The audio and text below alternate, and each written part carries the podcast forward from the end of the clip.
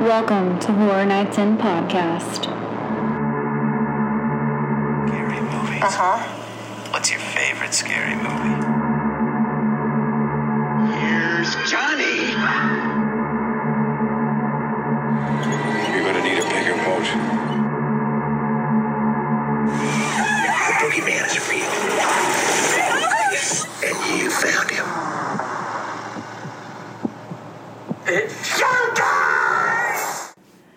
Guys, and welcome to this episode of Horror Nights In Podcast with your one and only host, me, Crystal. I also have my wonderful co host, the one and only Roxy the Kitty, who adds in her comments here and there depending on the topic. I upload a new podcast every Monday at noon Eastern Standard Time. So, on this podcast, we talk about my life, my favorite horror movie of the week that you guys pick, and anything else horror. So, thank you for being here. I also challenge all of you listening to leave me an iTunes review. Not only makes my days better, it also helps other horror fiends find me. You can also find me on the socials on Twitter at Horror Daddies Are Us, Instagram at Horror Nights in Podcast, Tumblr at Horror Nights in Podcast, and on YouTube Horror Nights in Podcast.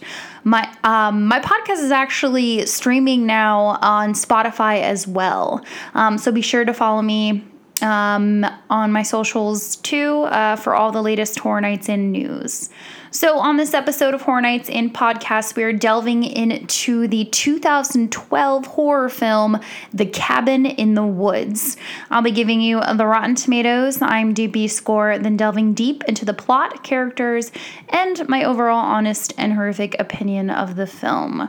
So, before I get into this podcast, I wanted to tell you guys that I actually recorded my first YouTube video today, and I am super excited. I'm hoping that if I can get everything edited and put together, it'll be up Wednesday. Uh, if you want to check out that video, be sure to follow me on YouTube. Subscribe there. It's at Horror Nights and Podcast, the same thing as everything else, of course, except for my Twitter. Um, so yeah, I'm really excited about that. So stay tuned. Uh, also, I want to give a shout out to GarageBand for completely losing this podcast.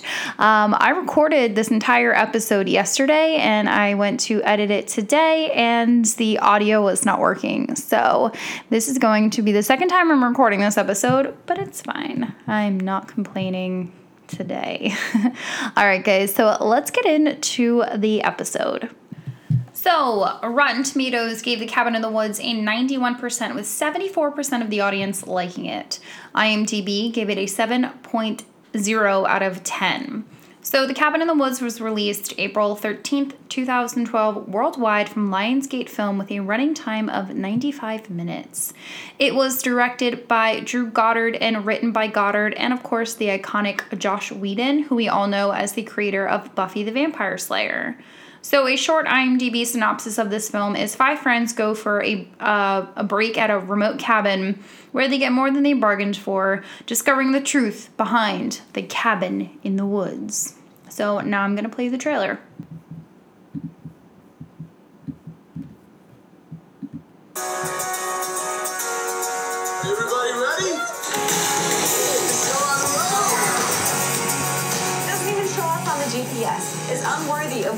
Of positioning. That's the whole point. Get off the grid, right?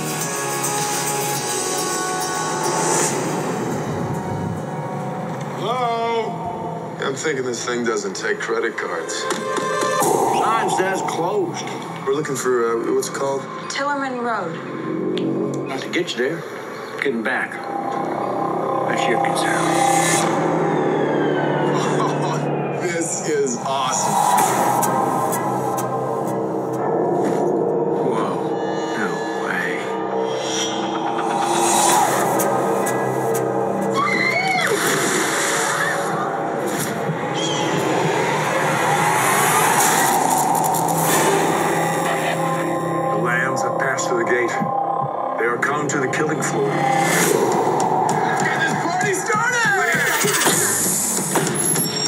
I seriously believe something weird is going on.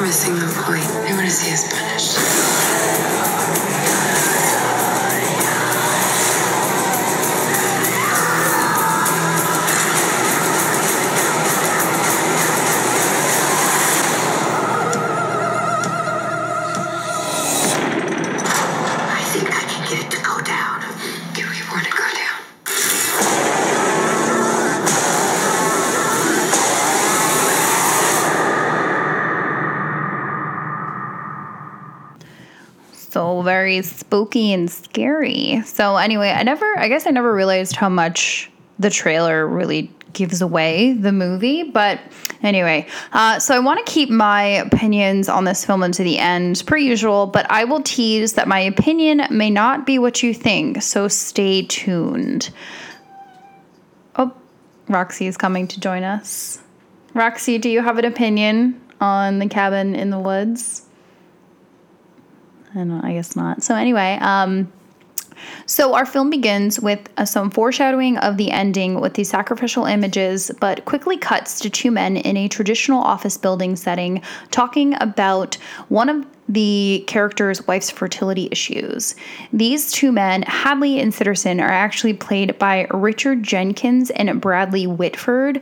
So I recognize Jenkins from uh, Step Brothers and Whitford from uh, the film Get Out and Sisterhood of the Traveling Pants.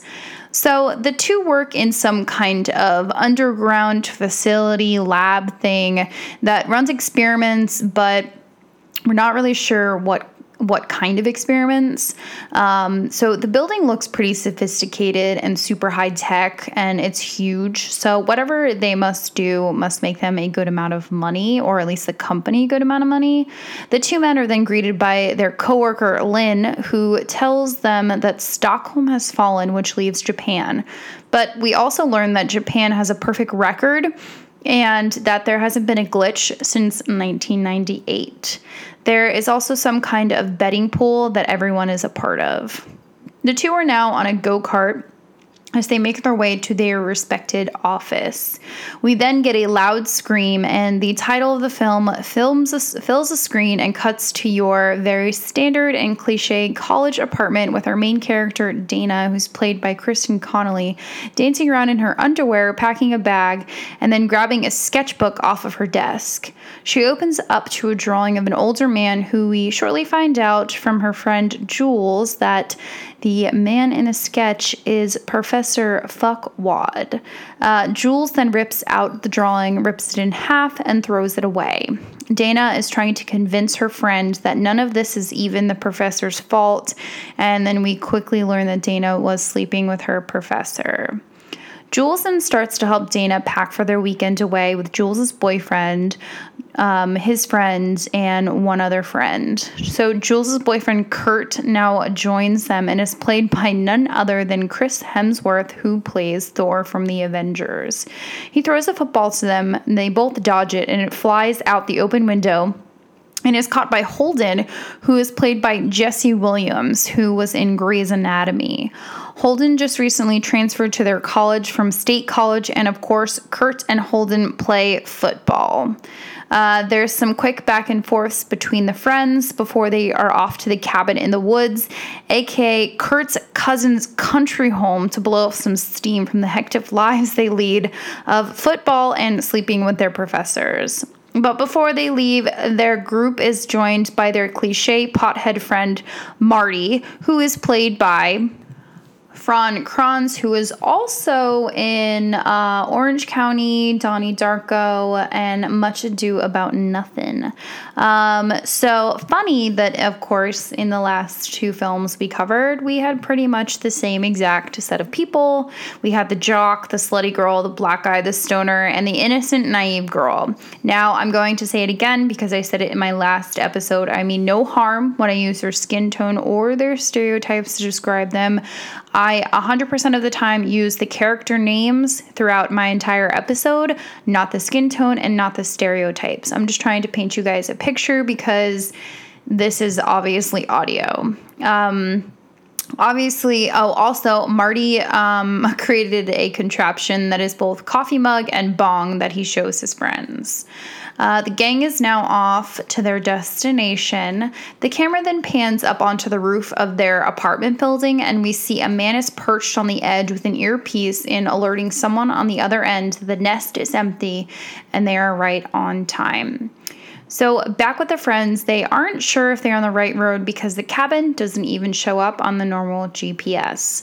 Marty then goes on a tangent about the government tracking them and chips in our kids' heads so they won't get lost, and overall, how society needs to crumble. Back with Hadley and Sitterson, they now entered into a pretty secured area of the building with a bank safe like door and an armed guard inside with them, whose name is Truman.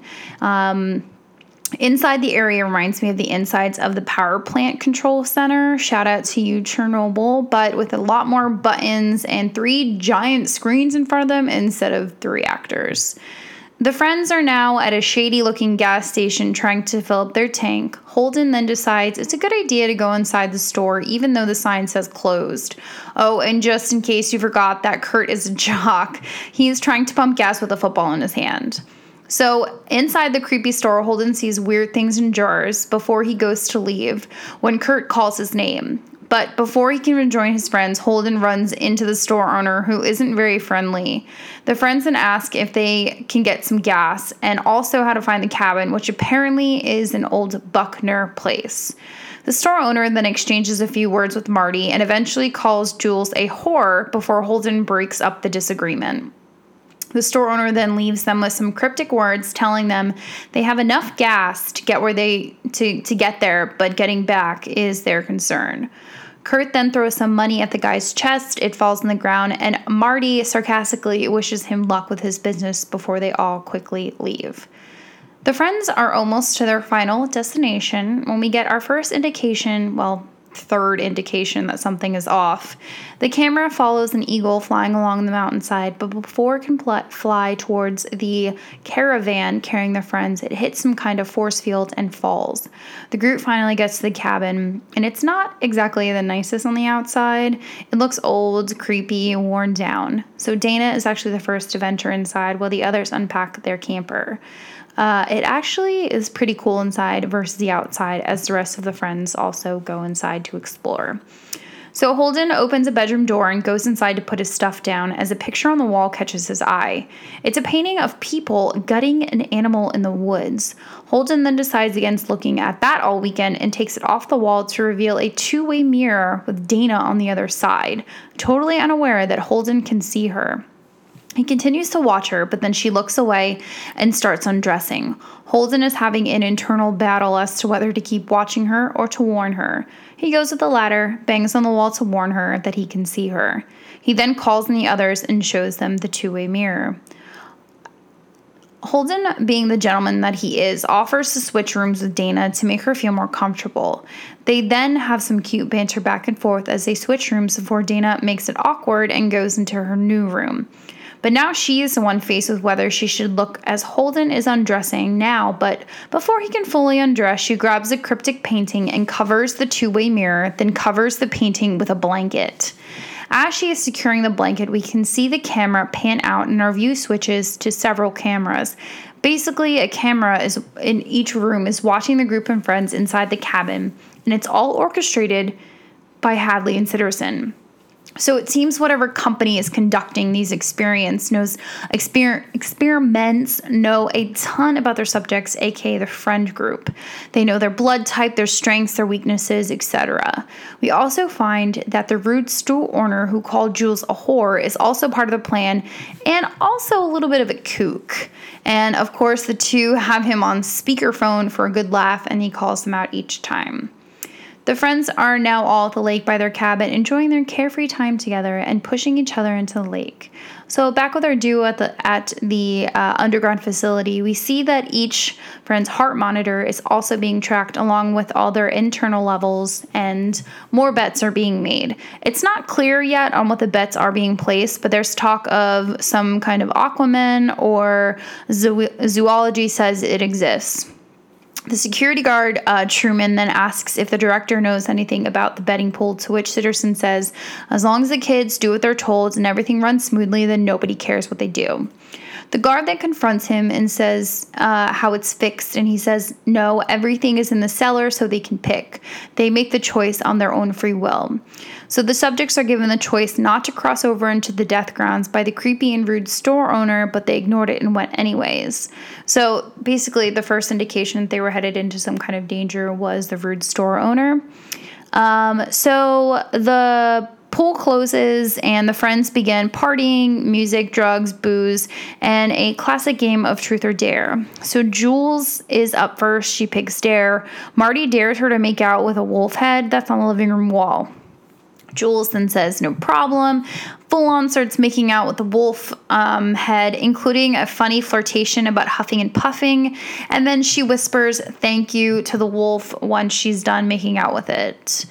It is now Dana's turn, and Kurt calls her out for being a virginal wimp and backing out of a dare. Dana then calls his bluff and tells Jules she wants dare, but before anyone any dares can be handed out, the cellar door behind them flips open, startling everyone. Kurt blames it on the wind, but Marty calls him out for making for that making no sense. Now the whole group is around the open cellar door, and Jules dares Dana to go out and, fi- and to go and find out what's down there. Dana then slowly starts to descend down the stairs with only a flashlight for her light source. Her light passes over an old piano, a dollhouse, an old bicycle, old photographs until she scares until one scares her and it's a portrait of a young girl and she screams, causing the rest of the friends to come down. Marty then grabs a kerosene light and lights it, illuminating all the junk that's in the cellar old mirrors, books, clothing items, fortune tellers. Kurt tells them the stuff definitely isn't his cousin's as they continue to explore down there. There's also an old wedding dress, a necklace, a conch, old film reels. Kurt then notices some strange kind of puzzle ball in a holder. Marty then urges the group to go upstairs, but no one is really paying attention. Each friend is distracted by something in the basement, including Marty himself now. Jules with an old wedding dress, Holden with a jewelry box, Marty with an old film reel, Dana with an old book, and Kurt the puzzle ball thing. Just as everyone is about to either hit a button or put a necklace on, Dana starts reading from the book she found that is actually a diary from Anna Patience Buckner from 1903. The diary entry is morbid and grotesque, but then Dana gets the section that's written in Latin. Marty urges them to stop reading it and not to read Latin, but then something whispers in the basement, Read it. I hope I did a good job. Marty is trying to get them to stop reading it, but they all tell him it doesn't mean anything and to relax, and Dana proceeds to read the Latin. As she finishes, we see a hand pop out of the ground in the woods off in the distance, and then another, and another, and another, until a whole family of redneck killer zombies are making their way to the cabin. So obviously, her talking, them all talking in Latin, set off some kind of spell and now it's coming for them. The camera pans out, and we are back with the office building with Sitterson announcing the winner of the poll being the Buckners, and apparently maintenance wins. He then goes over to a huge whiteboard, and on the board it says all kinds of different creatures and killers like vampires, alien beasts, snowman, unicorn, and angry molesting tree. So Truman and Lynn um, are now standing in front of the monitors, watching the Buckners slowly make their zombie ways to the unsuspecting friends. Truman makes a comment about how they are something from a nightmare, and Lynn actually corrects him and says, Everything in our stable is remnant of the old world, courtesy of you know who, and she points down to the floor. So, back with our duo, Hadley expresses his anger because Kurt had the conch in his hand and now he will never get to see a merman. Sitterson then tells him that the cleanup is a mess for a merman and how the Buckners have a 100% clearance rate.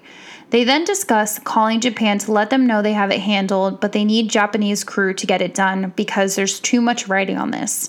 The camera then zooms into another set of monitors and looks like it's keeping track of Japan's team, which has some kind of ghost girl tormenting a glass a class of young girls. So now back with our friend group who are awkwardly watching Jules dance in front of the fireplace. And then she aggressively and suggestively flirts with both Holden and Marty before Kurt snatches her away to get it on in the woods. You can tell the other three are still kind of off put by the story from the diary, and Marty seems to be the only one who's catching on to the fact that everybody is starting to act really weird. Jules with the flirting, uh, Kurt with the alpha male dog, um, our alpha male digs towards Dana, and Holden also now has a pair of glasses, but he is reading from a diary, so that could account for it. And I actually figured out later when I went to go do my notes why he had the glasses on. Um, We'll talk about that later. Marty then trips himself out on conspiracy theories and goes to look at a book with pictures in it while Dana and Holden continue to read the diary. Jules and Kurt are now in the middle of the woods, and Kurt tries to take Jules' shirt off, but she stops and tells him she's chilly. And then we hear an aw from the group of male workers waiting to see what was under her top. Holden, uh, or Hadley, and Sitterson then tell them to all get away from the screens and ask Hadley um, if the, they have temperature control in this sector. Hadley then bumps up the temperature to at least 10 degrees and engages pheromone mist. We see a light mist come from the grounds, and Jules turns to kiss Kurt, but Jules is still against having sex outside. Kurt tells her this is why they came there, and just as she says that, a dial is turned and moonlight shows through the trees to a soft patch of grass ideal for getting it on in the woods. Truman, who continues to be the voice of reason, questions why it really matters if they see Jules' boobs or not, to which the duo explains how they aren't the only ones watching and they need to keep the customer satisfied. Hadley then turns and asks Truman if he understands what's at stake here. We then get the iconic boob shot that all horror films are known for, and then another dial is moved. The camera then follows Jules' hand as it slowly moves up and then get hit with a pickaxe from one of the redneck zombies. She then screams, pulls her hand away, and goes to run as another redneck zombie comes out from behind a tree and stabs Kurt right in the shoulder. He's able to um, get her off and pull the knife out. But then Daddy Redneck Zombie is there now with a bear trap. So this bear trap actually has a chain attached to it and pardon me if I don't quite understand how bear traps work. I do they all have a chain on them? Anyway, so yes, this is what it, it's a bear trap with a chain on it. He hits Kurt over the head with it and launches at Jules back and dra- drags her back towards him. The other zombies are now holding Kurt back from saving her, while Daddy Zombie lets another zombie slice open her neck with a huge razor sharp saw. This scene then cuts to Hadley and Sitterson offering Jules' death up in humility and fear for the blessed peace of your eternal slumber. Um, Hadley then gets up, goes over to a small closet, opens the door, and pulls down a lever. Then, in turn, that causes gears somewhere to move, which then causes a glass to break full of what we can assume is blood that pours into some kind of outline of something we don't really know about yet. So now back with our friend group, Marty is in his room reading Finding Nemo, smoking, continuing to hear voices telling him to go for a walk. He then jumps out of bed, yelling at the voices that he isn't a puppet and controls his own brain before deciding he's gonna go for a walk. So now we have Holden and Dana kissing on the couch, and Dana acting super shy and virginal now. Marty then passes them to go on his walk, and um, he's outside now and he looks up to see that there are no stars.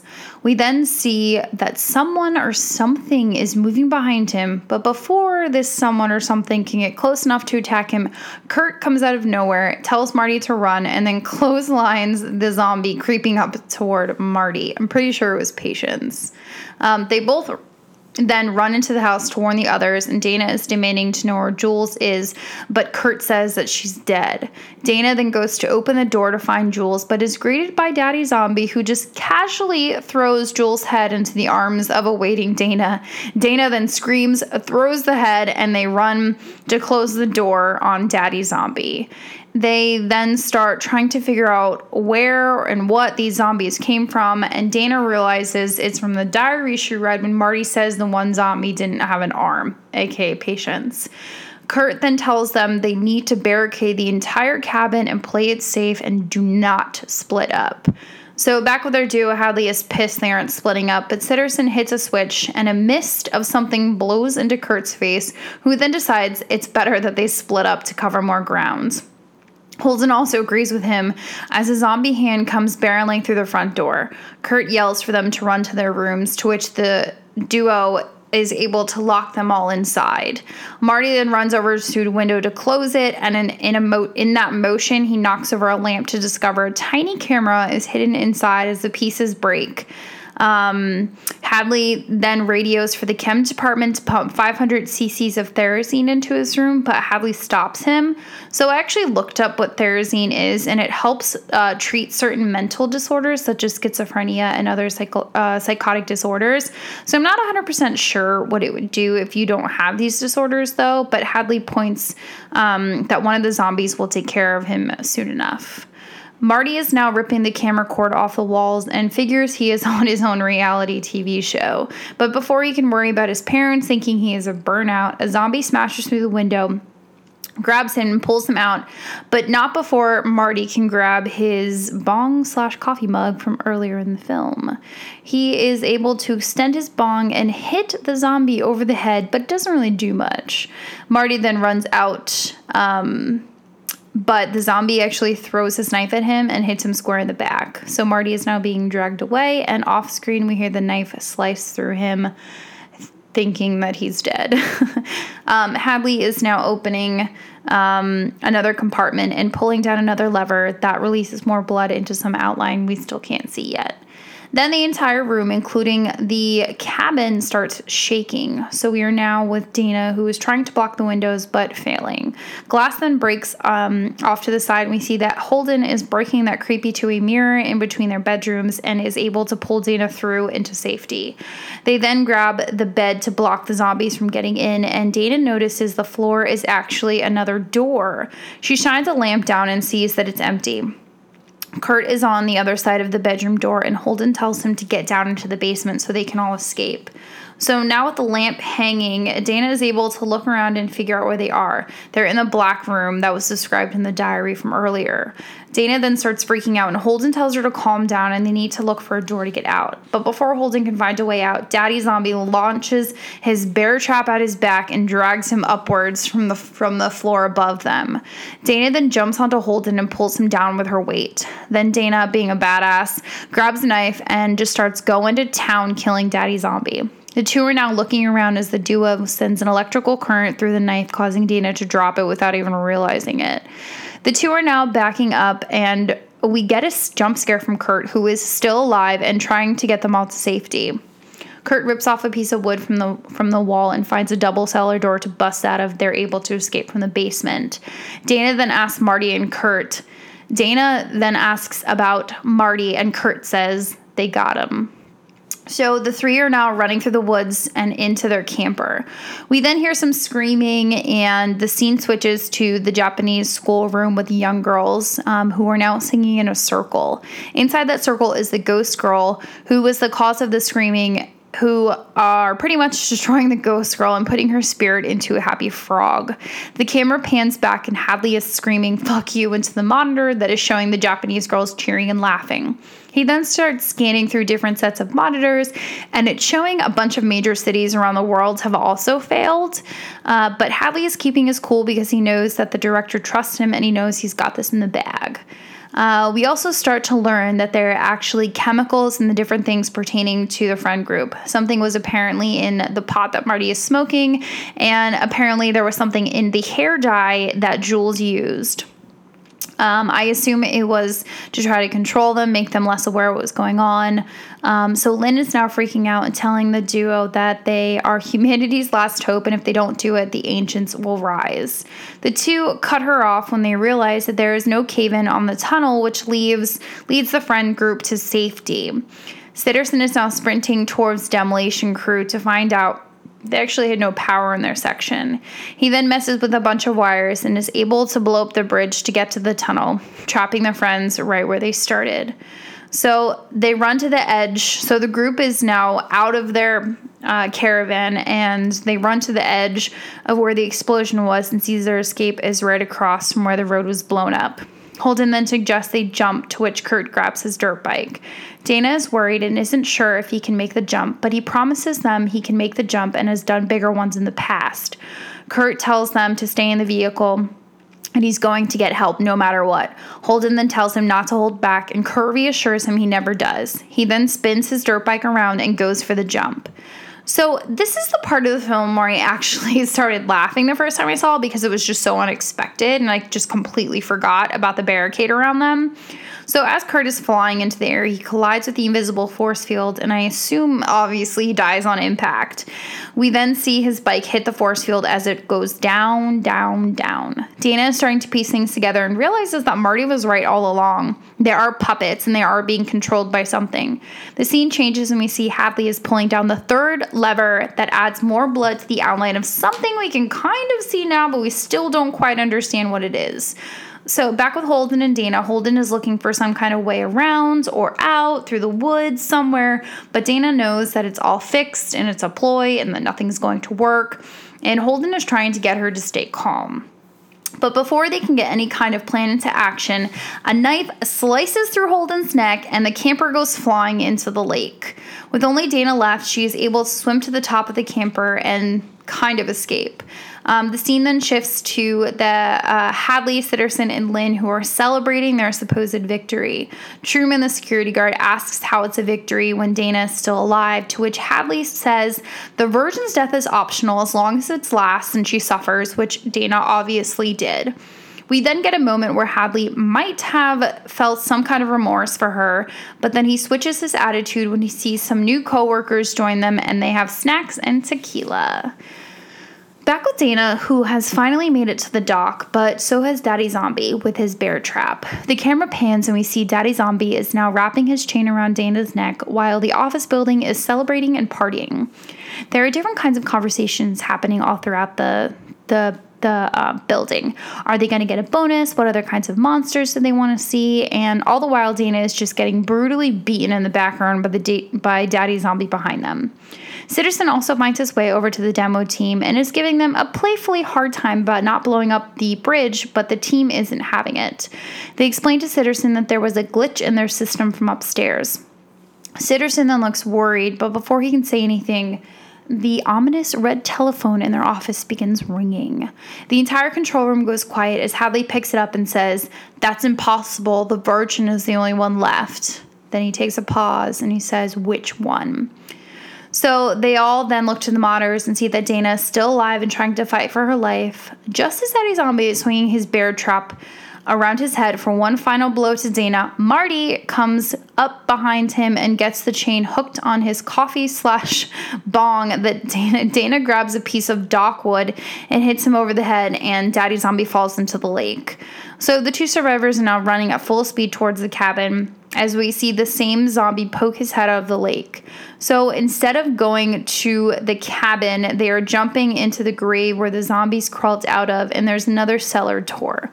With both under the ground now, we see that Marty has been messing with some kind of electrical box and he has dismembered a zombie as well. Marty then fills her in on what he found.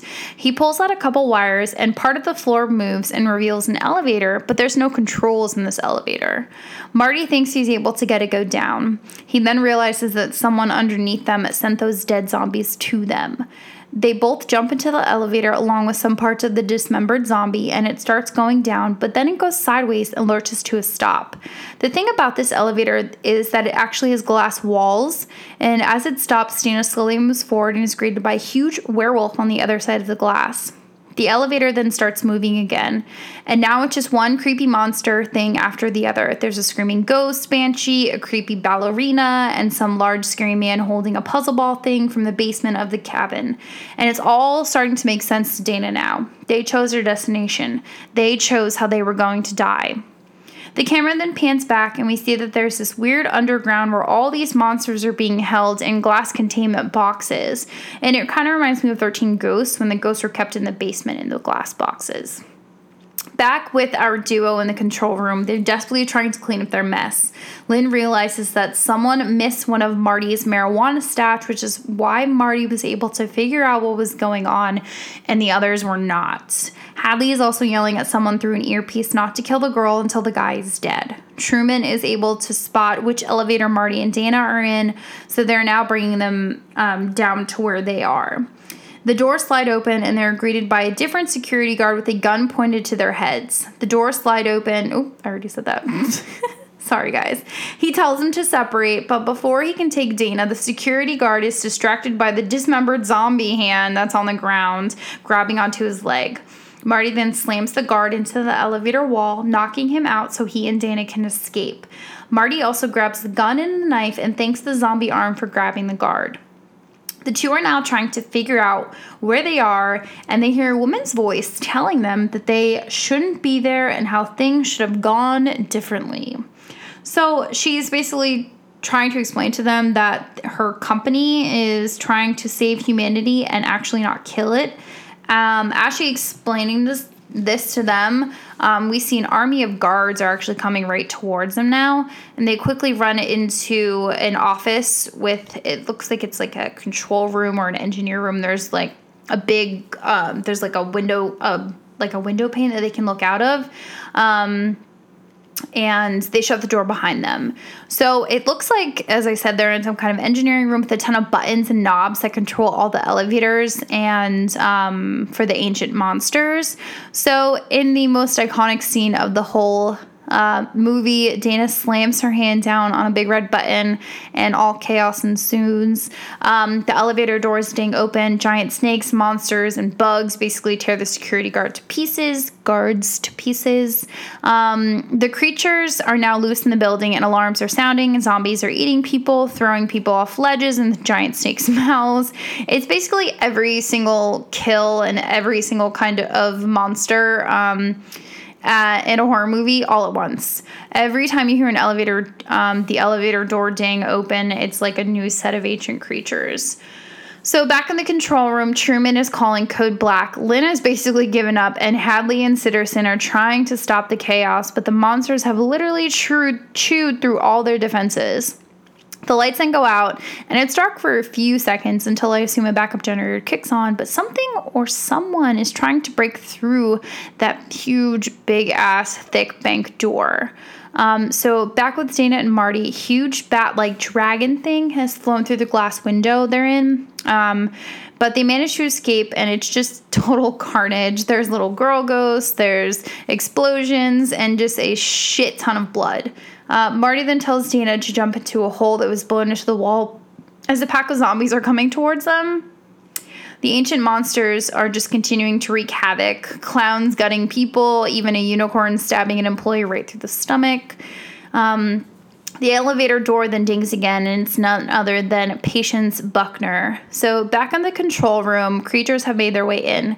Hadley is firing at them with an automatic gun. Lynn is screaming in the corner. Citizen is trying. Sitterson is trying to do some kind of bypass of the entire system and Truman is being gutted by a gang of creatures that look like um, the the guy I believe his name is Sam from Trick or Treat.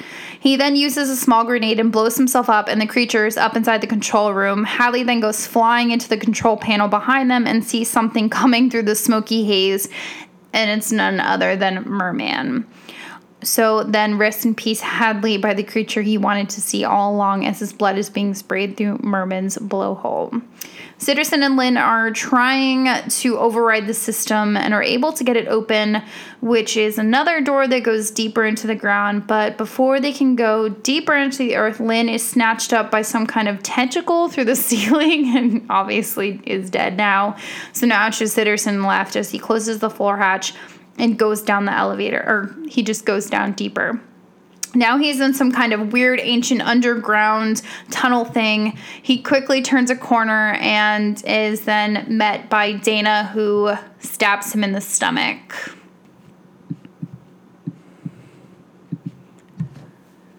So, with about 15 minutes left of the film, Sitterson begged Dana to kill him. Basically, sh- he is begging Dana to kill Marty to save humanity.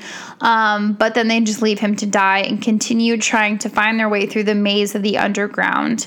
Um, and they enter another room with different stones with etches in them. Um, so, I kind of. I feel like they're. Um, like hieroglyphics kind of a little bit. So Marty then walks over to the edge of the floor and looks down to see some kind of river of death thing. Um, there's like things moving under it. Dana then notices that there are five stone carvings that actually represent each one of them. Dana then says she doesn't. Um, Dana then then says they don't just want to see them killed. Uh, these people want to see them punished. Marty then questions why they would need to be punished when the iconic Sigourney Weaver pops out of nowhere and tells them why they're chosen. Apparently, it's different in every culture, but there must be at least five uh, deaths. So, the whore, aka Jules, who is corrupted and dies first, the athlete, aka Kurt, then we have the scholar, aka Holden, which is why when we see him in that one particular scene, he has glasses on. Um, the fool, obviously Marty, um, who all suffer and die at the hands of whatever horror they have raised. Um, leaving the the last to live or die, which is the Virgin, aka Dana, who isn't exactly a virgin, but um, Sigourney Weaver says who is the director. Um, they work with what they have, and if it doesn't work, the ancient ones and the gods um, who used to rule the earth will rise. So now the sun is rising in eight minutes and the room is shaking. And the director basically tells Dana that she has to kill Marty in order to save the world. Dana then slowly raises the gun to Marty and she says she's sorry. But before she can pull the trigger, a big ass werewolf came out from behind her and bites her into the neck. Marty also saw this werewolf behind her, didn't say anything. So now it's a battle between the director and Marty as the gun goes flying. Marty is able to get the gun and shoots the werewolf off Dana. The battle continues between Marty and the director as something passes um, as a dying Dana, and it's none other than Patience Buckner who slams her axe right into the head of the director. So, for us horror fans, we obviously know the actress who plays Patience is Jodelle Ferland, who also played the role of uh, Sharon and Alessa in Silent Hill. So, I did like that little that little nod right there. Uh, Marty then gets his footing and kicks Patience and the director over the edge into the ancient gods underneath. He then goes and sits down next to a very bloody Dana. She then says she doesn't even think Kurt had a cousin. They then exchange apologies and share a joint and start and talk about giant evil gods as the building starts to collapse and the ground cracks and then a huge hand shoots out of the ground up into the cabin in the woods, and the film ends, destroying the cabin and the facility underneath. Now it's time for my favorite portion of the show, the honest and horrific time. So, yes, this film is a horror comedy, and yes, I did enjoy some parts of it, but guys, I really just I never really understood the hype behind this film. I do understand that it does poke fun at other horror and is sort of like a tongue in cheek, but I guess when it comes to horror, I don't really like a ton of comedy. And yes, I did, I did what everybody told me about this film. Um, told me to do when this film came out, going with no expectations. And I was into the very cliche beginning with the five young adults going into the woods. Then I was just so confused. Um, when Marty and Dana broke into the facility. And then the ending, I was just even more confused. And the first time I watched this, I really didn't like this movie at all. I was just, I was so confused.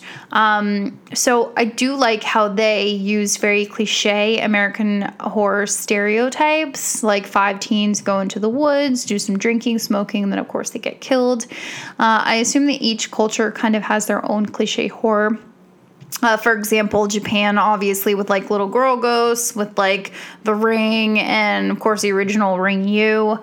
And I understand the customers that that uh, talked about was actually the audience, so AK us. Um, says they need the boob shot to satisfy the customers, which basically means the American horror audience. So I, I do understand, and I do think that it's clever. Um, so throughout the entire film, there are references made um, throughout that pays homage to other horror films. And the amount of Evil Dead references is actually kind of crazy, but it's also really cool. Um, of course, like the setting, um, one of the monsters, um, the cellar door leading to the haunted and cryptic basement, and then, of course, the diary that Dana reads. Um, all very Evil Dead right there. Uh, I also want to touch on the monsters in the film that I mentioned earlier. Now, the YouTube channel Good Bad Flicks did an amazing job breaking down every single monster on that board, along with the monsters that were not listed. I have it linked in the show notes if you guys want to hear them all, but a few that were my favorite were Twins, which was a homage to the twins in Stephen King's The Shining, The Doctors, which was a reference to the Doctors in the remake of The House on Haunted Hill, um, Clowns, which of course was in reference for Stephen King's It, and The Dolls, which were um, The Killers and the Strangers. And then, of course, um, the guy with the ball is the Hell Lord, which is a reference to Hellraiser, who is Pinhead. Um, the video also explains why horror movies are so foggy, the pheromones, which I thought was hilarious, why character characters use a weapon once and drop it, which is obviously the electric shock, which we saw. Uh, it also explained how the ancient one slash the audience is actually us, as I mentioned previously. It explained how we all go to the movies to watch the same thing over and over again and want a lot of blood, boobs, weed horror, and a final girl. So I basically just summarized the video for you, but I would definitely go watch it. It does have like almost 2 million views, but if you haven't watched it, go check it out. It's really good. They did an amazing job of breaking down literally every single um, every single monster that you see in the entire film. I thought it was such a good video. It's not it's not super long either. I think it's only like 10 minutes long. So definitely go watch that video if you haven't yet. Um, so, another thing I want to touch on is how I am literally the cliche American horror film lover because if you listen to my other episodes, you know that I love me some good old teens getting slaughtered in the woods.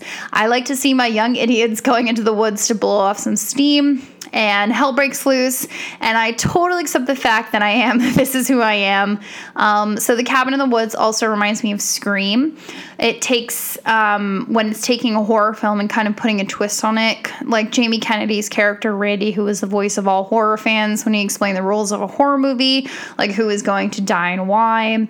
Uh, the cabin in the woods obviously takes it a step further and shows us who's behind it all and how it's literally this huge organization with special buttons and levers to control the characters. Um, so, why don't I like this film as much as everyone else? Well, because it's not my normal run of the mill horror movie. I appreciate the effort of making a different kind of horror film, but I also just really love my standard teen just getting killed in the forest, guys. um, okay, so let's move on to the stuff that I read on Wikipedia about the cabin in the woods that I want to share with you. So apparently, director and writer and writers uh, Drew Goddard and Joss Whedon wrote the screenplay in three days, which is amazing. Um, Whedon described the film as an attempt to revitalize the horror genre. He called it a loving hate letter to the genre, and he continued, "It's a serious critique of what we love." And what we don't about horror movies. I love being scared. I love that mixture of thrill, of horror, that objectification, identification thing of wanting definitely for the people to be all right, but at the same time hoping they'll go somewhere dark and face something awful. The things that I don't like are kids acting like idiots, the de- the devolution of the horror movie into torture film or torture porn and into the long series of sadistic comeuppances. Drew and I both felt that pendulum had swung a little too far in that direction.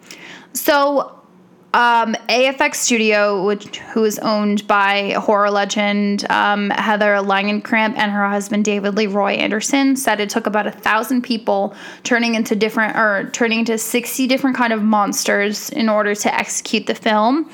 Um, Anderson stated we had nearly 70 people at peak, but in uh, effect, we had 140 people because everybody had at least two jobs. It was crazy, but people had an incredible time. None of us ever, none of us are ever going to forget it, and we're never all going to be in the same room again. So I don't want to play downplay the creativity of this film, guys. I think it was a great story. I love all the horror movie references, and I think that once I really sat down and like watched it again, did my notes, I definitely have a better understanding of it and I have a better appreciation of it. But it's just not really my favorite. Um, I totally respect that everybody loved it, but it's just wasn't for me. Um, in no way is this film boring at all. I thought it was very entertaining and I did laugh because it is a horror comedy. But at the end of the day, I'm just going to stick with my good old American horror and my teens going into the woods. But it really was a good spin on the average American horror movie because it kind of explained why every single you know cliche was used. And it's because you want to satisfy the audience that's watching it whether it's a japanese audience an american audience you know whatever the case may be and I thought it was very clever. I thought it was a really great twist on, you know, the genre as a whole, but just not for me. And I'm really glad that you guys picked this movie so that I could do it again because I really did find it interesting to kind of go back and look at all the different things um, that I didn't quite understand the first time. So I really do, um, I really did like the film. It's just not, it's just not my favorite and totally respected if it's something that you really like and if it's a film you really liked. Um, but yeah, I I don't know. it's just how I feel.